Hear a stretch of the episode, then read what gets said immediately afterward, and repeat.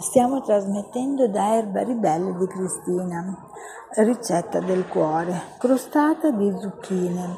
700 g di zucchine, 2 spicchi d'aglio, olio extravergine d'oliva, sale, peperoncino rosso in polvere, 350 g di pasta salata o di pasta frolla, 2 uova, una confezione di panna da cucina, la stessa quantità di latte, noce moscata parmigiano. Spuntate e lavate le zucchine, asciugatele, tagliatele a fettine e fatele stufare assieme all'aglio, affettate in una casseruola con alcuni cucchiai d'olio su un fuoco piuttosto moderato. Aggiustate di sale e insaporite con un pizzico di peperoncino, solo poco prima di togliere dal fuoco. Stendete la pasta su una spianatoia e trasferitela poi in una teglia oliata, ricoprendo il fondo e i bordi.